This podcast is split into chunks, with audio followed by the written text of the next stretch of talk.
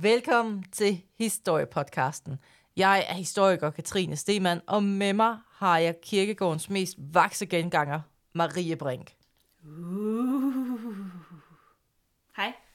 Uh. Hej Marie. Jeg ved ikke, jeg tænker... Lille spoils. Hvad siger du? Du er lille spoils? Ja, det er jeg. Altid. Altid frisk på et spøgelse. Ja, for pokker. Ja. Og i dag bliver spændende, fordi som trofaste lyttere ved, så har Marie aldrig hørt om popkultur. Hun har aldrig hørt om film. Hun har aldrig hørt om glæde i sit liv. Hun lever i sådan en boble, hvor hende og hendes mand ser basketball eller den samme film, og så hækler de. Eller Jeg, du hækler i jeg hvert fald. hækler. Altså det er, for filmkender, så tænker jeg, at det er sådan meget David Lynch-agtigt, det der mm. foregår i virkeligheden. Mm. Ja, Men Marie, nu våger jeg pelsen og stiller dig alligevel et lidt sjovt spørgsmål. ja. Har du nogensinde set en zombiefilm, set The Walking Dead, et eller andet? Nej. Nej. Nope. Niks. Njet. Njet. Nej, vi, nej, det sprog taler vi ikke her på podcasten længere. Ikke længere. Nej, puh. Nej. Fy. Puh. Puh. Puh. Nå. Ja. Ingen zombiefilm til mig. Øh, faktisk ingen gyserfilm om overhovedet, eller splatterfilm. Selvom, må jeg indrømme, at jeg kunne måske godt overtales til at se The Last of Us. Jamen, de er jo ikke zombier, de er infected. Det er meget vigtigt, Marie. Ja, det er meget vigtigt. Det er vist sådan, måske et sted at starte, hvis man ikke har set zombiefilm før. Det, det er et godt sted. Jeg kan lide initiativet. Det er faktisk fedt, at du forholder dig til populær kultur. Jeg er stor stjerne i din lille bog. Tak skal du have. Men øh, jeg er faktisk blevet rystet den her uge, Marie. Ja? Åh oh, nej. Fordi, nej, ikke dig. Altså, du ryster jo altid med en verden. Nå, Men- ja, ja, det gør jeg. Men jeg sad og bladrede i en bog. Mm. Og så starter alle gode historier jo. Ja. Og så går det op for mig, at zombier og det der med levende døde, det er ikke kun populær kultur, det er ikke kun voodoo-præster fra et fremmed land. Det er faktisk noget, der fandtes i middelalderen. Uh. Zombie. Middelalder zombier. Altså spørg lige, om jeg bliver nysgerrig, fordi igen, jeg tænker bare, en ridder-zombie. En ridderzombie. Altså, altså, En ridder-zombie. der er en grund til, at, øh, at øh, der, de bedste spøgelseshistorier er fra middelalderen, ikke? Der var bare bedre dengang. Ja. Så, Så i den her uge, der har vi, slash, måske mest dig, fordi at øh, du har gravet dig ned i et lidt dybere øh, hul, end jeg har. Øhm, der har, har du i hvert fald undersøgt, hvordan de døde, de gik i, igen i middelalderen.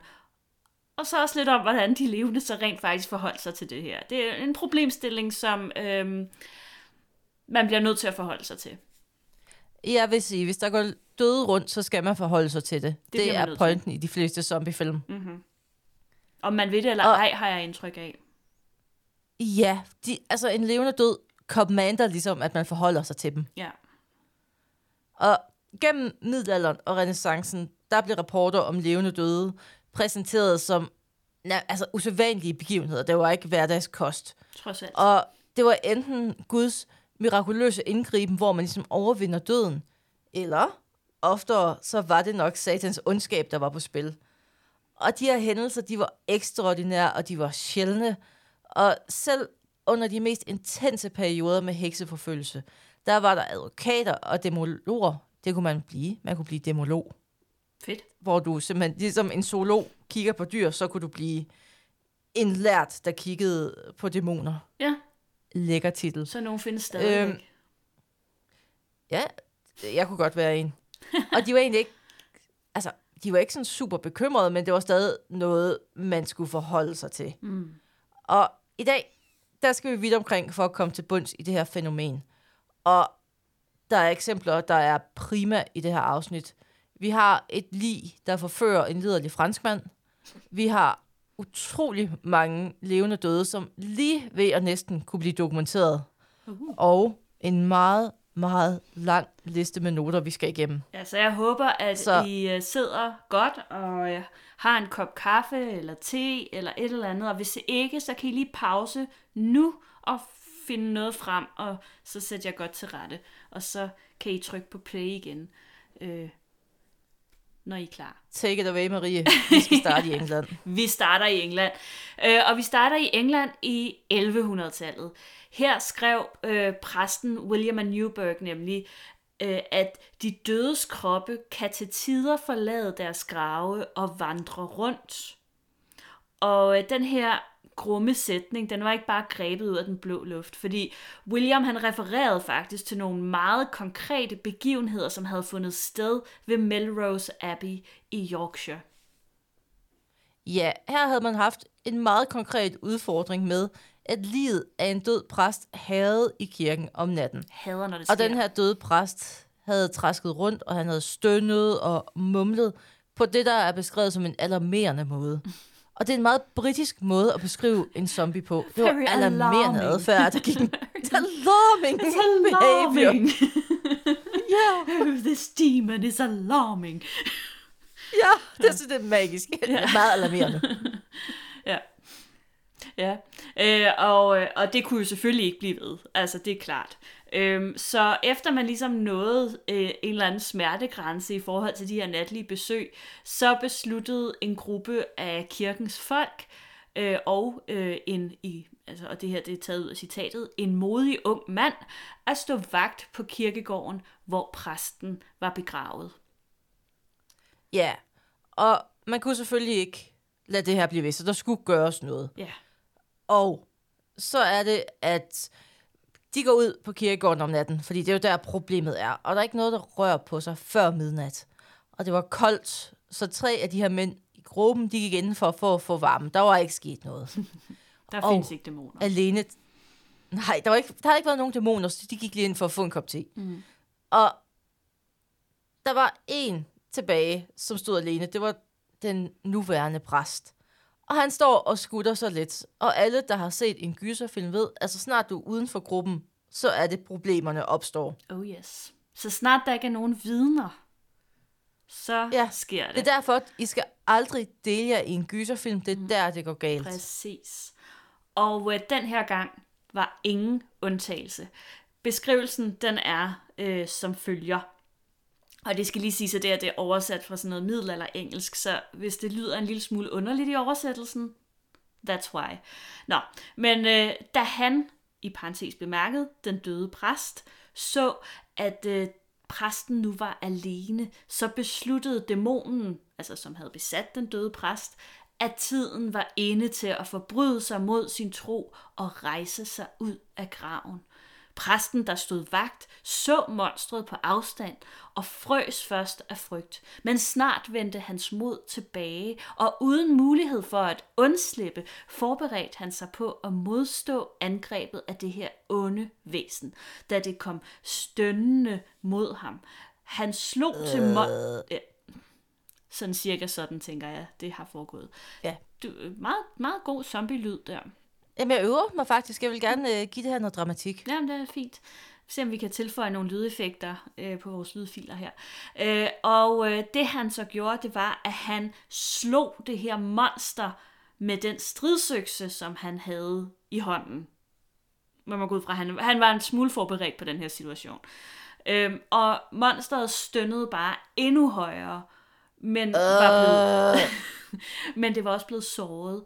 Øh, så det skyndte sig øh, at løbe tilbage til sin grav. Det forsvandt lige så pludseligt, som det var kommet. Og øh, den heroiske fors- forsvar, altså den, den levende præst, han øh, øh, hvad hedder det, løb efter den. Øh, men øh, graven, den åbnede sig for at byde det her væsen velkommen tilbage. Øh, og, øh, og, og altså, det kunne søge tilflugt fra overfaldsmanden, øh, og så lukkede den sig over dæmonen, og så var alt stille igen.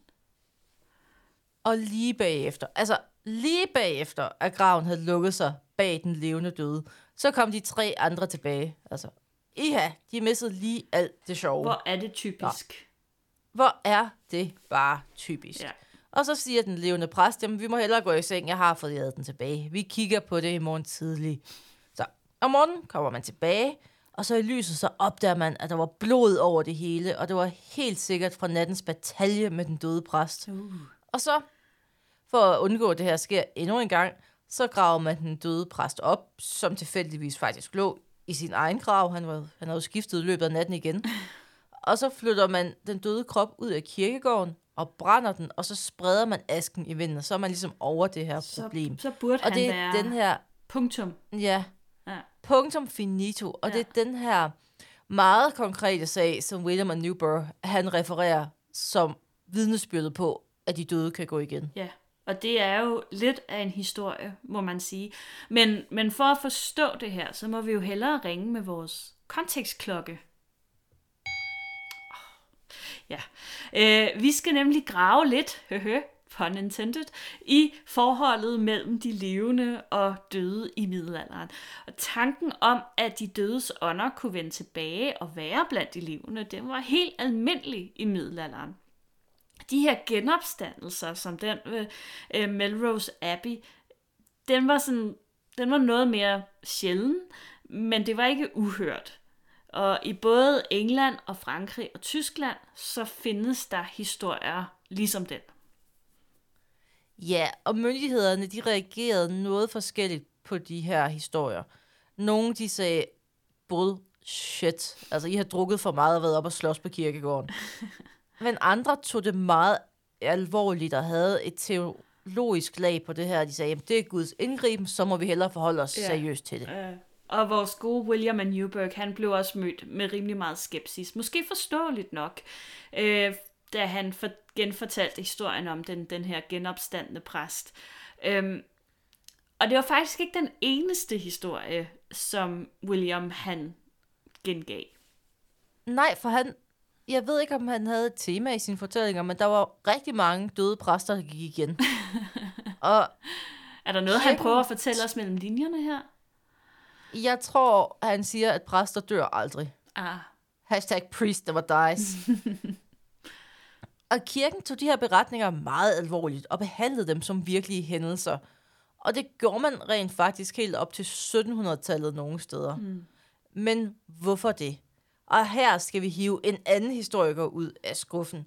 Hun hedder Christina Larner, og Larner, jeg antager, hun er amerikaner i øvrigt, hun yeah. påpeger, selvfølgelig giver det mening i den kristne tro, at de døde kan genopstå. Altså, Jesus genopstandelse er et rimelig vigtigt plotpoint i hele den kristne tro. det må man Det sige. er sådan noget af det, vi binder det her op på. Og Ja. det var jo en fysisk genopstandelse, hvor han gik ud af graven. Det må man sige. Og nemlig, og i slutningen af Bibelen, spoiler alert, hvis I ikke har læst den, der er man jo ligesom i gang med at fortælle om, hvad der sker i de sidste dage, og alle de døde, de rejser sig og bliver omfavnet af Gud, og så genopstandelse og død er jo meget vigtige pointer i den kristne tro, så selvfølgelig var det noget, man ikke, altså man kunne ikke ikke tage det seriøst, fordi så underkendte man jo den kristne tro. Ja, det, Så det er selvfølgelig. vel sådan mere eller mindre det allervigtigste i den kristne Ja, for tro. hvis de siger, at døde ikke kan genopstå, jamen hvorfor kunne Jesus så genopstå? Men han var jo selvfølgelig Kristus, så som, der kunne måske godt gælde nogle, øh, nogle undtagelser. Ja, men, øh, men jeg men kan godt Jesus se kunne også øh, genopleve pointen. Jamen han genoplevede jo også Lazarus. Ja, det så, gjorde han. Det gjorde han godt nok, ja. Så hvis man siger, at man ikke fysisk kan genopleve mennesker, så siger man, at Jesus ikke han var en havde den magt, han havde. Ja. Ja. ja. Mm. Så man var nødt til at tage det alvorligt på en ja. måde. Så på den ene side, så har vi altså det. Altså, at, at hele den kristne tro ligesom i virkeligheden har genopstandelser af døde som et ret væsentligt, en ret væsentlig pointe. Og på den anden side, så har vi også et samfund, som er ekstremt overtroisk. Øhm, så man kan sige, at, at tanken om, at det sådan er ikke bare Jesus, men også præster eller alle mulige andre, øh, der genopstår, den er jo faktisk, den er ikke så mærkelig, som man måske skulle umiddelbart tro. Øhm, man havde jo også en eller anden idé om, at de døde og de levende, de var meget tæt forbundne. Øh, og, øh, og, og hvad hedder det, naturligvis kunne de døde også blande sig i de levendes liv. Øh, Ja, ja, hvis de stadig lå i skærsilden, Ja. så var der jo næsten fri bane til jorden stadigvæk. Ja, det var der faktisk. Og det er en meget væsentlig pointe. Man skal jo huske på, at, at vi taler jo om den ka- katolske tro her. i middelalderen. Og, og der, øh, der kommer man jo selvfølgelig enten i himlen, himlen eller i helvede, når man dør. Men inden du kommer, i hvert fald i helvede, så kommer du i skærsilden. Så det er ligesom sådan et Ja, venterum. der er lige det der venteværelse. Det er sådan et venteværelse ja. til skærsilden, og der kan man egentlig godt, det er også derfor, når, når folk dør, øh, øh, eller døde i middelalderen, så øh, kunne man, hvis man bare bad nok for dem, øh, lige efter de var døde, jamen så kunne man faktisk godt omstøde dommen til, at de så kom i himlen, men kun så længe de opholdt sig i skærsilden. Det vel i grunden også derfor, at man havde så stor succes med at sælge de her afladsbreve, ikke? Ja, Fordi ja. det var i Ja, princippet ja, fordi man det, solgte som... jo som om... Altså, det var jo, at man sagde, at, at der er jo lige et sted, hvor du skal lide, inden du skal det sted hen, hvor du virkelig skal lide, hvis du skal i helvede. Ja, Men hvis du så giver os penge, Ja. så kan præsten jo tilgive dig. Og præstens tilgivelse, det er jo, altså, det er jo en snydekode for at komme i himlen. lige præcis. Men det koster bare lidt her på jorden. ja, så det var... øh, Hvem, hvem vil ikke investere i sin sjæl? Præcis. Man købte en snydekode til at komme i himlen. Øhm, det var afladsbladene, afladsbrevenes øh, primære funktion. øhm, men, øh, men øh, hvad hedder det? Derudover, øh, når de døde så ligesom var øh, døde og enten kommet i himmel eller helvede, øh, så var man jo ligesom der, hvor man nu engang var, og så ventede man egentlig bare på, at jorden gik under, øh, og at, øh, at øh, englene de hentede ens krop, og så blev man ligesom forenet Og man igen. fysisk, ja, Ja. fysisk genopstanden, og så var Ja. alt fine and dandy. Altså, præcis. Og i den her store dødskult, så var det ikke uvæsentligt, hvem den døde var. Der var simpelthen et rangeringssystem af døde. Mm, Altså, klart. helt op på toppen. Ja. Der havde vi helgener. Mm, De var jo, altså de kunne jo selv få graven, altså de kunne hjælpe, de kunne vejlede folk, og folk de kom og bad ved en, en død helgens grav, mm. eller ved et eller andet fysisk religie, man havde. mm, Og de var sådan, det var de gode døde. Og så havde man de mere jævne døde, altså hvis vi to døde, Marie. mm, Altså, vi kunne komme tilbage, hvor man måske... Altså, det er ikke så storladent, men vi kunne hjælpe, og vi kunne vejlede, og vi kunne, vi kunne advare de levende, mm. du ved. Sådan lidt ophøjet, men slet ikke på helgenniveau. Nej. Og det er jo lidt som spøgelseshistorie, som der var rigtig mange af i middelalderen. Det var Det er jo det her bånd mellem livet og døden. Ja. Og så den person, man var i live, var man som regel også i døden.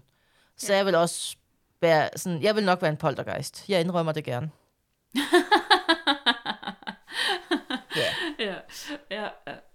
Ja. Der er jo mange af de der spøgelseshistorier fra middelalderen, der netop handler om folk, øh, som kommer tilbage og siger, uh, men øh, den der mølle, som jeg havde, den har jeg måske ikke øh, fået sådan helt retmæssigt, så måske I skulle prøve at gå hen til møllerens enke og, og give hende de her penge, fordi et eller andet, og så kan jeg komme i himlen i stedet for i helvede. Det er sådan meget Ja, klassisk, øh, sådan, at der, der er et eller andet, som den døde har gjort i livet, som man gerne vil have, at de levende retter op på, og så øh, kan man ligesom sætte en streg hen over øh, nogle ting, øh, ved at ligesom lige at få, få det gjort. Men øh, vi, har, vi har også et andet eksempel på, på det her med, med øh, døde, der går igen. Øh, og det er fra Tyskland, det er fra Bonn, øh, hvor en nonne så, og igen citat, en menneskelig form forlade sin grav og vandre rundt indtil den steg ned i en anden grav. Det lyder meget spøgelsesagtigt, det her.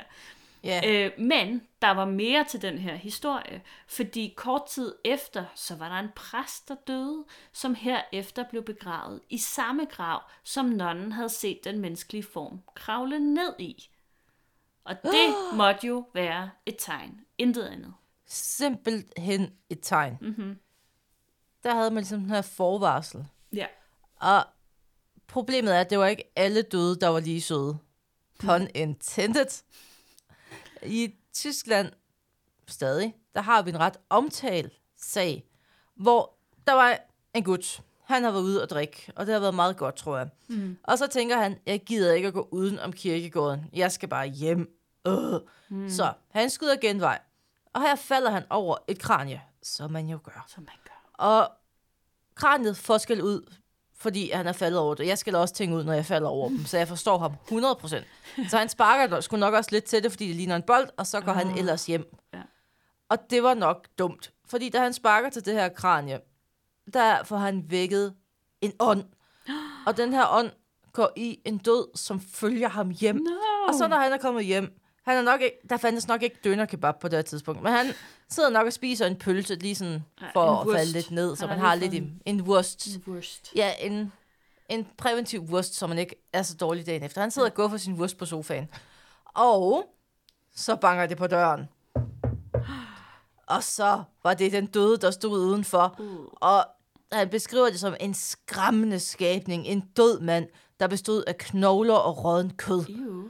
Og moralen i den her historie er jo tydeligvis, at de døde skal have respekt fra de levende. Altså, man skal ikke bare gå og spytte på deres grav og sparke til deres kranier. Nej.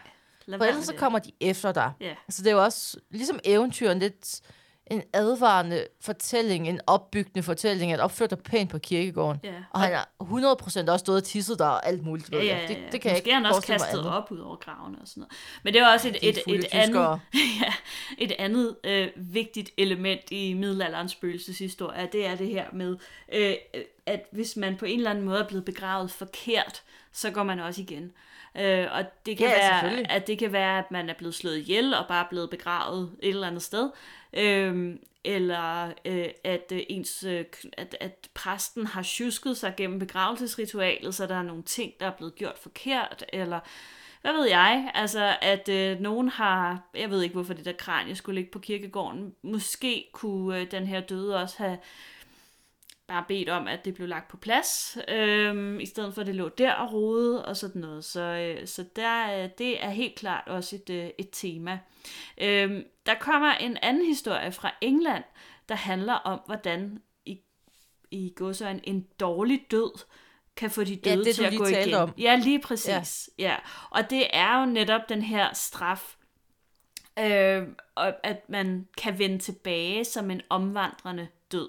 Og der er en præst, der hedder Walter Mapp, som beskriver i en beretning om en mand fra åh, det her sted i England. Er Worcestershire. Uh, jeg tror, det bare hedder... Eller Worcestershire. Jeg tror bare, det hedder Worcester, faktisk. Worcester. Jeg tror, det der Shire, det bliver ikke rigtig udtalt. Nå. Øh, men det her sted, det samme sted, som den der sovs er fra. Worcester, Worcester sauce. Han kommer fra Sovselandet Ja. i England. Øh, han fortæller om en mand, øh, som døde som en ateist, altså han troede ikke på noget som helst, og kunne blive set vandre rundt på kirkegården, kun iført en tynd trøje. Naboerne, de var dog snarådige og jagtede ham tilbage i graven og rejste et kors på den, så han kunne blive nede. Ja, så kan han lære det. Ja. Fra Skotland har vi også en god historie om et præ- en præst, der havde levet et, jeg citerer, et perverst liv. og han var blevet smidt ud af kirken, og så var han død. Og det er et problem, for er man ikke en del af den katolske kirke, når man dør, så har man ikke rigtig billetten til himlen. Nej. Og hans lig vender tilbage iklædt en sort munkekutte, oh. hvor han så terroriserer den her landsby, hvor han havde sundet på livet løs. Ja. Og hvad gør man så? Man skal have fat i biskoppen af Lincoln, og han skriver en syndsforladelse. Så, men hvordan giver man en død en syndsforladelse? Det skal der gøres noget ved. Mm-hmm. Så de, om dagen selvfølgelig, ja. så graver de den her døde øh, rest op, og så placerer de et perga- det her pergament med syndsforladelsen på hans bryst, og så prøver man at grave ham ned igen. Mm. Og så på den her måde tænker man, jamen så er han blevet tilgivet, og så får han fred, og så kommer han i himlen, og så går han selvfølgelig ikke igen. Mm. Giver det ikke god mening? Jo, klart. Jeg tænker, at The Walking Dead ville være mega kedeligt, hvis man bare gik og skrev, det er okay, læg dig til at sove. Det er okay, Altså- det er okay. Ja, det, det var ikke din skyld. Nej. Men Marie, jeg har faktisk bemærket noget i alle de her historier. Ja. Fordi den måde, de døde bliver beskrevet på, det afspejler ofte, hvordan de har været i deres liv. Mm. Altså, hvis det har været sådan en low-life, pervers skotsk præst, mm. så bliver han beskrevet sådan rimelig skummel og rimelig klam. Mm-hmm. Men hvis det er en helgen, så er de pæne, og de er rene, og lyset skinner omkring. Der er ingen steder smalle. Altså, Nej. jeg ved ikke, om du også har tænkt over det. Øhm, jo, men det kan der Er- godt, er det, det kan bare mig, godt, der- nej, det kan der godt være noget om. Det kan der godt være noget om. Jeg skal lige tænke en gang. Ja. Der havde, jeg havde en tanke, Fordi som hvis så man- lige forsvandt. Hvis man har levet i synd, så kommer man ligesom tilbage, og ikke, så er man ikke så menneskelig længere. Nej. Altså, de er klamme og meget umenneskelige, men de her helgener, de er i fin stand. Ja, det er rigtigt. Og jeg tænker, det har noget at gøre med at man var i en tro om, at ens handlinger i livet smittede af på den fysiske form i døden. Fordi vores gode ven, William of Newbury, mm-hmm. han snakker om en anden død præst, fordi igen, tematisk. Ja. Og den her præst havde også levet i synd. Okay. Og William han beskriver livet som en livløs krop, hvor uendelige strømme af blod og pus gør jorden fugtig. Ad. Altså, ja, lige præcis. Hvorfor, Altså, William? om, altså det, er jo, det er jo sådan, det er, men, men det er jo ret klart, Ikke og du har fuldstændig strøm. ret. Altså faktisk er det jo, det, det går jo så langt med de der helgener, at der er jo nogle af dem, hvor at man påstår, eller man påstod, at, øh, at de slet ikke rådnede overhovedet. At man Nej, kunne nej, de åbne nærmest kisten. sammen, Altså de og- var bare ligesom, hvis man åbnede De sov. kisten 50 år efter de var døde, eller 100 år efter de var døde, jamen så lå de stadig som fuldstændig friske øh, lig. Jamen, kan du ikke huske vores gode øh, ven over for England, hvis hoved voksede på, efter han var død? Nej. Han var jo faktisk i bedre stand, end da han ligesom døde. Ja. Nå, jo, nu kan jeg godt huske det, ja. Det er rigtigt. Ja, ja. Ja, ja, ja. Ja, det var virkelig mærkeligt. Ja. Det kan man tænke Ja. længe over. Men faktisk, ne- Ja. jo, nu kommer jeg til at, øh, det, jeg, det jeg kom i tanke om i forhold til det der, det er jo, at, at øhm, øh, jeg ved ikke, om, om øh, vi kommer ind på det lidt senere, men, men, øh, men i, forhold til de her vampyrhistorier, at det er jo også øh, de her øh, zombieagtige, klamme, klamme, døde, øh, rådne lig, øh, hvis vi går tilbage til, til middelalderen. Øh, og det har jo ofte været folk, som i levende live ikke var specielt populære i lokalsamfundet. Derfor har man af den ene eller den anden årsag så øh, sagt, at det er deres skyld, efter de er døde, at øh, der udbryder sygdom, eller øh, ildebrand, eller hvad ved jeg, der kan være sket af, af dårligdom i en Vi eller anden kommer- landsby. Vi kommer ikke konkret ind på det, men vi kommer kre- konkret ind på, at myndighederne havde overvejelser om, hvordan man skulle håndtere de her levende døde i forhold Mm. til, hvis de vandrede rundt, så kunne de jo skabe dårlig luft Åh oh, ja, ja, ja, ja, ja, og sprede sygdom. ja. Så man var nok, man anerkendte nok, at døde mennesker var ret klamme. Man vidste, man vidste ret tidligt, at det der med, at, øh, at døde mennesker, de skal ligesom helst holdes på afstand af de levende mennesker, fordi det er ikke så godt. Altså det kommunikerer den døde jo ret godt selv ved at begynde at gå i forrådelse, synes jeg. Ja, præcis. Og alligevel tænker man, når man, når man så øh, tænker, øh, at der sker en eller anden øh, hjernebrud for folk i, i sådan 17-1800-tallets København, der begynder at, at lægge vandrør tværs igennem en vandrør af træ, vel at mærke, tværs igennem mm. en kirkegård. Øh, det er ikke, Detalje. ah, det er ikke så, det er ikke så klogt. Det er ikke så klogt. Nej, nej. Nå, men øh, et spørgsmål, der er værd at stille, det er jo, hvordan man i middelalderen sådan rent teknisk forklarede, hvordan de døde kunne vandre rundt. Og havde man egentlig vundet over døden på en eller anden måde. Og her rammer vi sådan den, den, den første praktiske overvejelse, fordi man, man havde jo genoplivninger i middelalderen. Folk kunne godt Altså ligesom når man genoplever en, der er faldet om. Ja, altså, præcis. Man kunne jo Altså, godt man- få folk tilbage fra døden. Ja, og det var især øh, nyfødte, for eksempel. Dem kunne man godt nogle gange ryste. Ej, jeg ved ikke, hvordan man gjorde. Men jeg tænker sådan, dem, dem kunne man godt øh, ligesom øh, nogle gange få, øh, få, få tilbage. Genstartet. Ja, Hvem genstartet. rebootede lige den nyfødte. Lige præcis. Ja. Øh, men der var et catch, øh, fordi selvom en genoplivning naturligvis øh, var overnaturlig indgriben, så kunne det jo godt være djævlen og ikke Gud, som var på spil. Så det bedste, man kunne gøre, hvis ens spædbarn var blevet genoplevet, det var at dedikere barnet til kirken. Altså jeg går ud fra for eksempel at give barnet til kirken, som i, Ja, øh, værsgo, ligesom- kloster, her er mit barn. Ja, Øhm. eller sige, du skal have en karriere i kirken. Ja. Fordi vi skal holde den her djævel på Ja. afstand. Okay. Og øh, plot twist. Hvis barnet blev genoplevet og alligevel døde inden for et par dage, det skete jo, Mhm. mm-hmm. så var det djævlen, der havde lavet en falsk genoplivning. Så hvis barnet havde, hvis barnet havde været dødt i nogle dage... Og genoplevet Ja, og døde igen, okay. så var det djævlen. Det var en falsk genoplivning. Så var det ikke dit barn, så var det en dæmon. Okay. Det virker også, det virker også usandsynligt, at, at det skete særlig ofte. trods alt. Jeg tror, det skete ofte. At børn døde Ik- og- var døde, og så var de i live igen i nogle dage, og så døde de igen. Ja, det kan Ja, altså, det var som regel svagelige spædbørn. Altså, spædbørn døde Så jo man så fik liv i, og så, ja, okay, på den måde. Ja.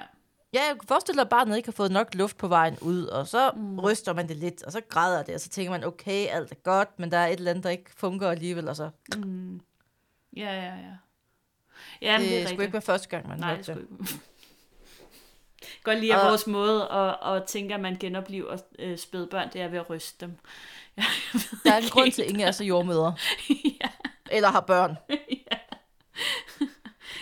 Og djævlen skulle generelt holdes i en armslængde, når det galt døden. Også når det galt døden. En engelsk munk, der også hed William, det var William af Malmesbury, han nedskrev i det 11. århundrede en beretning om en døende kvinde. Og det er en ret interessant historie, for på sit dødsleje, der fortalte hun sin familie, at hendes sjæl formentlig endte i hel- helvede, og det kunne hverken hun eller familien gøre noget ved, og hun, var, hun virkede rimelig afklaret omkring det her. Mm-hmm. Men hun bad dem dog om at beskytte sine jordiske rester mod djævlen. Altså sjælen kunne man ikke gøre noget ved, men kroppen kunne man beskytte. Og det skulle gøres på følgende måde. Hendes lig skulle syes i, altså det er nærmest blevet beskrevet som en sovepose af hjorteskin. Og så skulle man placere det i en stenkiste, som skulle lukkes med kæder. Og hver aften i en måned eller to skulle der synges 50 salmer for at holde djævlen væk. Hver aften. Altså igen, hver aften. Helt stille og roligt ting at bede sine efterladte om, ikke? også? Jo, især hvis man en af de salmer var et barn er født i Bethlehem, som jo har 147 Jeg tror, det- vers. Jeg tror, det kun er et barn, der er født i Bethlehem, men 50 gange. Øh. Og med ovl til. Men spørgsmålet Og er jo. Katrine, hjalp det? Genopstod kvinden? Øh, det gjorde hun. Ja, det gjorde hun. Så nej, det hjalp jo ikke alt det her. Nej, hvad sagde den? Nej. Øh, hun... Det er en- øh, en ikke, vild historie. Not today. øhm, men øh, det var ikke med sin gode vilje, at hun genopstod. Øh, og øh, et, øh, det var et, øh, et dæmonisk væsen større og mere forfærdeligt end de andre. Sparkede kirkedøren op, så den splindredes, og præsterne de stod stive af skræk da væsenet selvsikkert nærmede sig sarkofagen. Væsenet kaldte kvinden ved navn og beordrede hende til at rejse sig, hvor til svaret kom, at hun ikke var i stand til det på grund af lænkerne, der bandt sarkofagen. Og så siger dæmonen, ved dine sønders kraft, sy- synders, sønders kraft, bliver du fri. Og trak straks jernkæden i stykker, som om den ikke var mere end en sytråd. Kistelåget blev smidt af, og kvinden blev grebet og slæbt ud af kirken foran jagttagernes forfærdede blik. Og uden for kirkens port stod en stor sort hest med jernmodhager, der stak ud langs ryggen. På disse kroge blev kvinden placeret, og hele det dæmoniske følge forsvandt hurtigt ud af syne, imens kvindens bønder om noget kunne høres i miles omkreds. Så man fucker ikke med djævlen. Nej, jeg skulle lige til at sige, det er en cautionary tale, hvis jeg nogensinde har hørt en. Yes. Øh, det er rimelig let at sige, at det her ikke var et guddommeligt mirakel. Det var en dæmonisk straf for at have levet et syndigt liv. Ja, Og kæmpe meget advarsel til folk, der levede i synd lige der. det må man sige. Og Også, også, bare det der der med, at man, 50 salmer. det synes jeg er advarsel nok i sig selv. Men også det, at, at, man, at selvom man så prøver at undgå, øh, ja, Det er bare for sent at gøre det, tænker Ja, jeg. Det er, at man skulle have tænkt på det noget før. ja, du kunne måske have levet lidt bedre, Dorte. Og den her tankegang, den var jo også gennemgående, når det kom til døde, der plagede de levende. Og nu rammer vi også den her middelalderlige logic bomb. For, altså, er de levende, eller er de døde? Er det personen, der er genopstået, eller er det en dæmon, der er kommet tilbage? Og er de levende, hvis man kan slå dem ihjel igen, ligesom man kunne i den første historie? Mm. Altså, der er mange aspekter af det her, der kildede dæmonologernes hjerner. Ja. For hvad er livet, og hvad er døden, Uh, Marie? ja. Præcis. Det er jo øh, menneskehedens øh, allerstørste spørgsmål nogensinde. Og stakkels folk i middelalderen, der skulle forklare mm. det i en verden, hvor man fik at vide, at de døde kunne gå igen. Ja. Og der var mange lærte og kirkefolk, som mente, at de døde naturligvis ikke kunne vandre rundt på egen hånd. Øh, at, men at de i stedet for sådan var blevet besat af onde ånder, som brugte øh, kroppene som sådan en form for mannequin-dukker. Altså besatte kroppen, ikke? Og så kunne de rende rundt, og der, se, jeg har fået en krop igen. Nemlig. Hi. Øhm, og øh, vi har endnu en klam historie. Mm. Denne gang er den fra øh, Thomas af... Øh, er det et fransk ord, det der? Jeg vil sige Cantomor. Cantiomore, tror jeg, hvis der er pan, øh, hvad hedder det, apostrof over edet. Nå. Jeg vil sige Thomas af Frankrig. Ja, han er en Thomas, der kommer fra Frankrig. Et sted i Frankrig, der starter med C. Øhm, og han øh, lever en gang i 1300-tallet. Og øhm, han fortæller en historie om en from jomfru. Jomfruer er altid fromme. Øh, fra den franske by Nivelle. Øh, og hun stod tidligt op om morgenen for at bede, som man jo gør, når man er en from jomfru. En aften, Lige præcis. Ja. En aften øh, var, og så øh, citat, en bestemt død mand blevet bragt til kirken, uden at hun vidste det. Hun så kisten, da hun trådte ind i kirken om aftenen, men hun tænkte, nej, pyt, og begyndte at bede. Det kunne djævlen åbenbart ikke lide. Så da djævlen han så det, kiggede han på hende med ondskab og besatte den døde krop og flyttede den først og flyttede den i kisten. Jomfruen slog korsets tegn og råbte modigt til djævlen, Læg dig ned, læg dig ned, din stakkel, for du har ingen magt imod mig. Pludselig rejste djævlen sig op med livet og sagde, Sandelig, nu vil jeg have magt mod dig, og jeg vil hævne mig for de hyppige skader, jeg har fået fra dine hænder. Fordi det er sad og bønder. bad. Ja. Øh, da hun så dette, blev hun grebet af redsel, så med begge hænder greb hun en stav toppet med et kors og slog den døde i gulvet.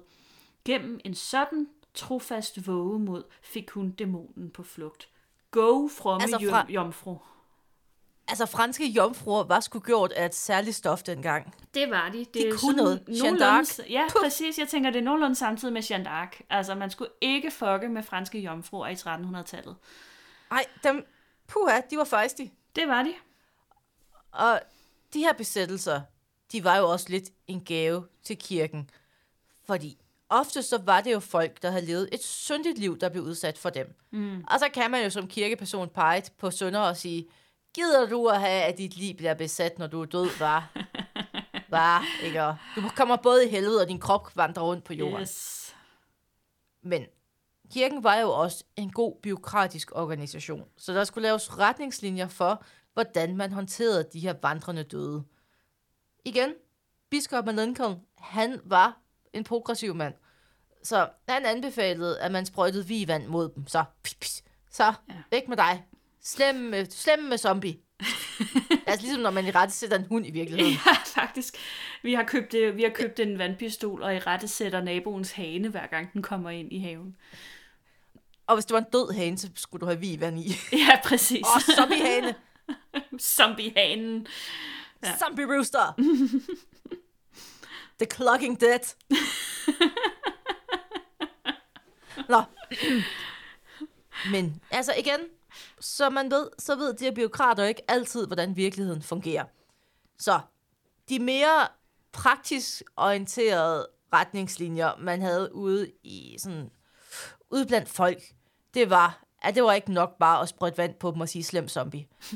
Man skulle simpelthen hugge hovedet af dem. Det var mm. den bedste praksis. Mm. Og så hvis man lige vil være helt sikker, så skulle man brænde dem, eller hugge deres arme og ben af.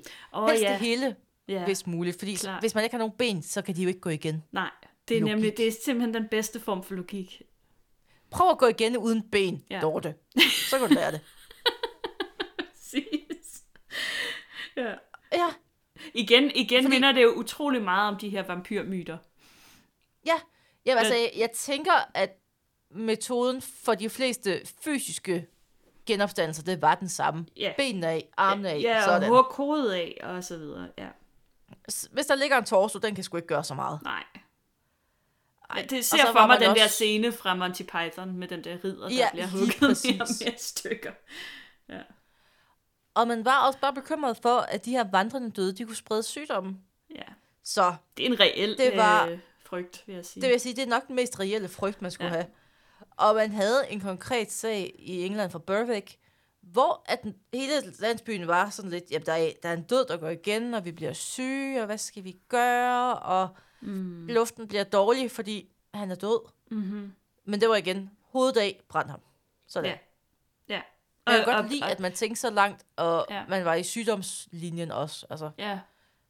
i en, i en verden af pest. Så Ja, ja. Ja, det var jo dengang, hvor man troede, det var, det var dårlig luft, der forårsagede sygdom. Og, og øh, så, så man kan sige, det, det er jo sådan set en, en meget logisk, meget logisk bekymring at have, øhm, når, i forhold til, til, til zombier. Øh, men ja, de døde, eller de levende døde, var øh, meget virkelige for middelalderens mennesker. Og den, de var også en del af sådan det religiøse framework. De var jo sådan en del af, af, af den historiefortælling, eller måske øh, kan man sige propaganda, som den katolske kirke sådan havde gang i der i, i middelalderen, ikke? som du selv har sagt også. i opfør forhold dig til, pænt, ellers Opfør dig i pænt, altså præcis. Køb et afladsbrev, øh, sådan at øh, du Eller slipper for en sikkerheds skyld. bare køb til hele familien, så er I på den sikre side. Øhm, så, og, og, og sådan blev det jo faktisk ved helt frem til reformationen. Det var jo netop noget af den her overtro og afladsbreve, som, øhm, som øh, Martin Luther, vores, vores gode gamle elefanthader ven, øhm, han, øh, han, han, han havde mange ting. Øh, og også, også Han her. var en hadsk person. Han var faktisk øh, ikke nogen specielt sympatisk mand på mange måder. Han var en kedelig fyr. Og øh, det blev en øh, det, det overnaturlige, det blev ligesom en kampplads mellem øh, katolicisme og, og så det nye, øh, som senere kom til at hedde protestantisme, ikke? Som, eller reformert øh, religion, eller hvad man nu kaldte det dengang, Luthers protestantisme, whatever. Øhm, de var nemlig begge to sådan set ret bekymrede for den her sataniske indblanding i menneskenes verden. Øh, og, øh, og, og, og det var jo igen et af Martin Luthers øh, sådan hjertebørn, en af hans kæpheste, øh, det var at afskaffe ideen om skærsilden og netop de her afladsbreve, der var fribilletten ud af dem, fordi det var blevet en pengemaskine for den katolske kirke, hvor man udnyttede folks frygt for døden. Og i dagens afsnit, i det her afsnit, er det jo faktisk rigtig interessant, den her idé, fordi skærsilden netop var mødestedet mellem de døde og de levende. Du var sådan, du var yes. Ikke helt død, når du nåede skærsilden. Ja, så når Martin Luther siger det her, når han fjerner skærsilden fra det religiøse framework, så fjerner han jo også den her banegård, der er mellem de levende og døde, hvor man kan mødes. Mm. Og hvad betyder det så? For man er jo stadig bange for satan, men hvordan så er det jo... Så siger han jo, at det ikke kan være menneskeånder, der kommer tilbage, så kan det kun være dæmoner. Ja. Så siger han ligesom stor fed streg under det. Det kan mm. ikke være menneskeligt, det her. Mm-hmm. Og protestanterne var også noget mere skeptiske over for rapporter om levende døde.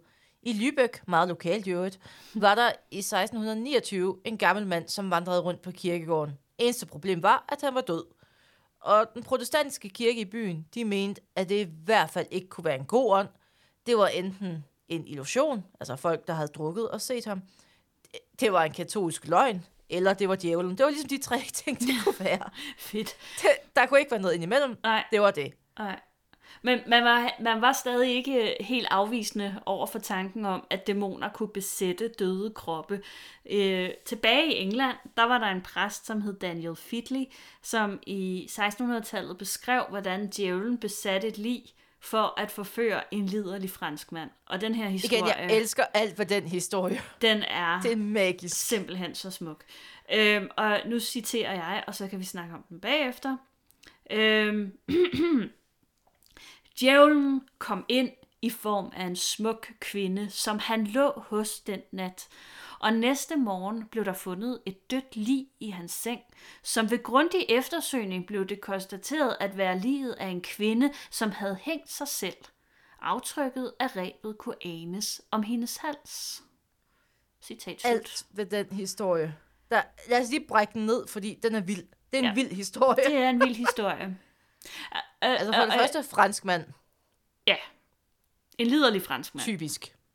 Fordi alle franskmænd er liderlige. Nej, præcis. Det er, det er bare definitionen på en franskmand. I hvert fald Ja. i 1600-tallet. Og så kommer der en smuk kvinde ind til ham. Og de øh, går i seng sammen. Og hokus pokus næste morgen, så ligger hun død i hans seng.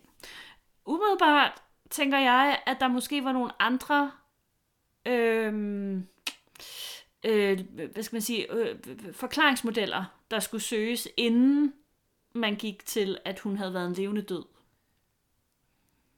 Altså, jeg synes jo, der er... Altså, jeg tror 100% på, at han har slået hende ihjel i en eller anden Ja, en, en lille sexleg. Men med et jeg synes halsen. jo også, det er Ja. jeg synes, det er et ballsy move af ham at sige, at det var, hun var jo død, før jeg knaldede hende. Fordi det Ja. kan altså også noget, synes jeg. Han, han indrømmer jo faktisk, at det er en form for nekrofili, hvis det var. Lad os bare spille med. Ja, Og med djævlen, det er jo også sådan noget, man kunne blive brændt for bålet på. ja. Ej. Så det er jo også bare, det er meget spændende. Ja. Jeg har i øvrigt en hund, hvis du kan høre den. Ja, den er, den er også lige blevet besat af djævlen, tror jeg. Jeg har, sat, jeg har sagt djævlen for mange gange, så nu kender du bare sådan et, wow. Ja. Så, men, og, og man kan jo sige, at igen er det jo øh, på ingen måde heller usædvanligt øh, på det her tidspunkt, at øh, ting som øh, mor øh, bliver, øh, bliver forklaret overnaturligt.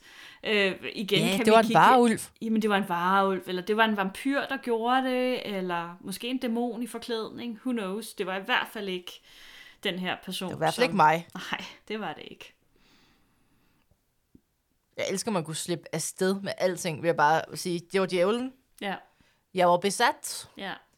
Så længe Og- at der så ikke bare var en eller anden ung pige, der blev brændt på bålet i stedet for. Det var der helt sikkert. Mm. Eller en hest, der blev begravet levende, eller et eller andet. Ja. Og hele den her snak om levende døde, det bliver også igen et stridspunkt mellem katolicismen og protestantismen. Og igen, vi holder os i Frankrig. I 1657, der var der en katolsk præst i Frankrig, der hed, og nu lyder det meget, måske lidt spansk, Jesus Ricard, Richard. Yes, Øhm, han skriver, han skriver simpelthen en bog om genopstandende døde. Og her understreger han, at man vil undgå alt det der pjat, hvis man nu bare havde fået en god katolsk begravelse. Præcis. Og han underbygger sin påstand med, at ingen fromme katolikker, og især ikke hvis de var franskmænd, havde rejst sig fra graven. Øh, Han kunne mm. endda finde et eksempel på, altså hvis det sker for franskmænd, så er det i hvert fald fordi, der er sket noget op til, der ikke var helt stuerent. Og her fremhæver han et eksempel for Roland i øh, 1534, hvor en kvinde, død kvinde, havde plaget en kirkegård efter sin død. Og i levende liv havde hun været protestant iv. Men til sin begravelse, så har hun bedt om en katolsk begravelse, formentlig før hun var død. Mm-hmm. Og den slags syndigheder og den slags vennekåberi, det kan sjælen ikke finde ud af. Så den ender i et limbo mellem de her to altså trosretninger, i hans optik den rigtige og den forkerte. Mm-hmm. Og derfor går hun igen. Så kan hun lære det.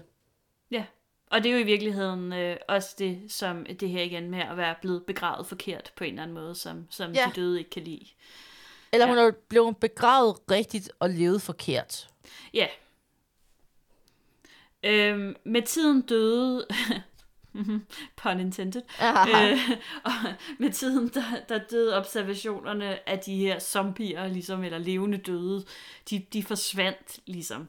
Øhm, og mange tilskriver det oplysningstiden, øh, der lagde et, et låg øh, på den generelle overtro i samfundet.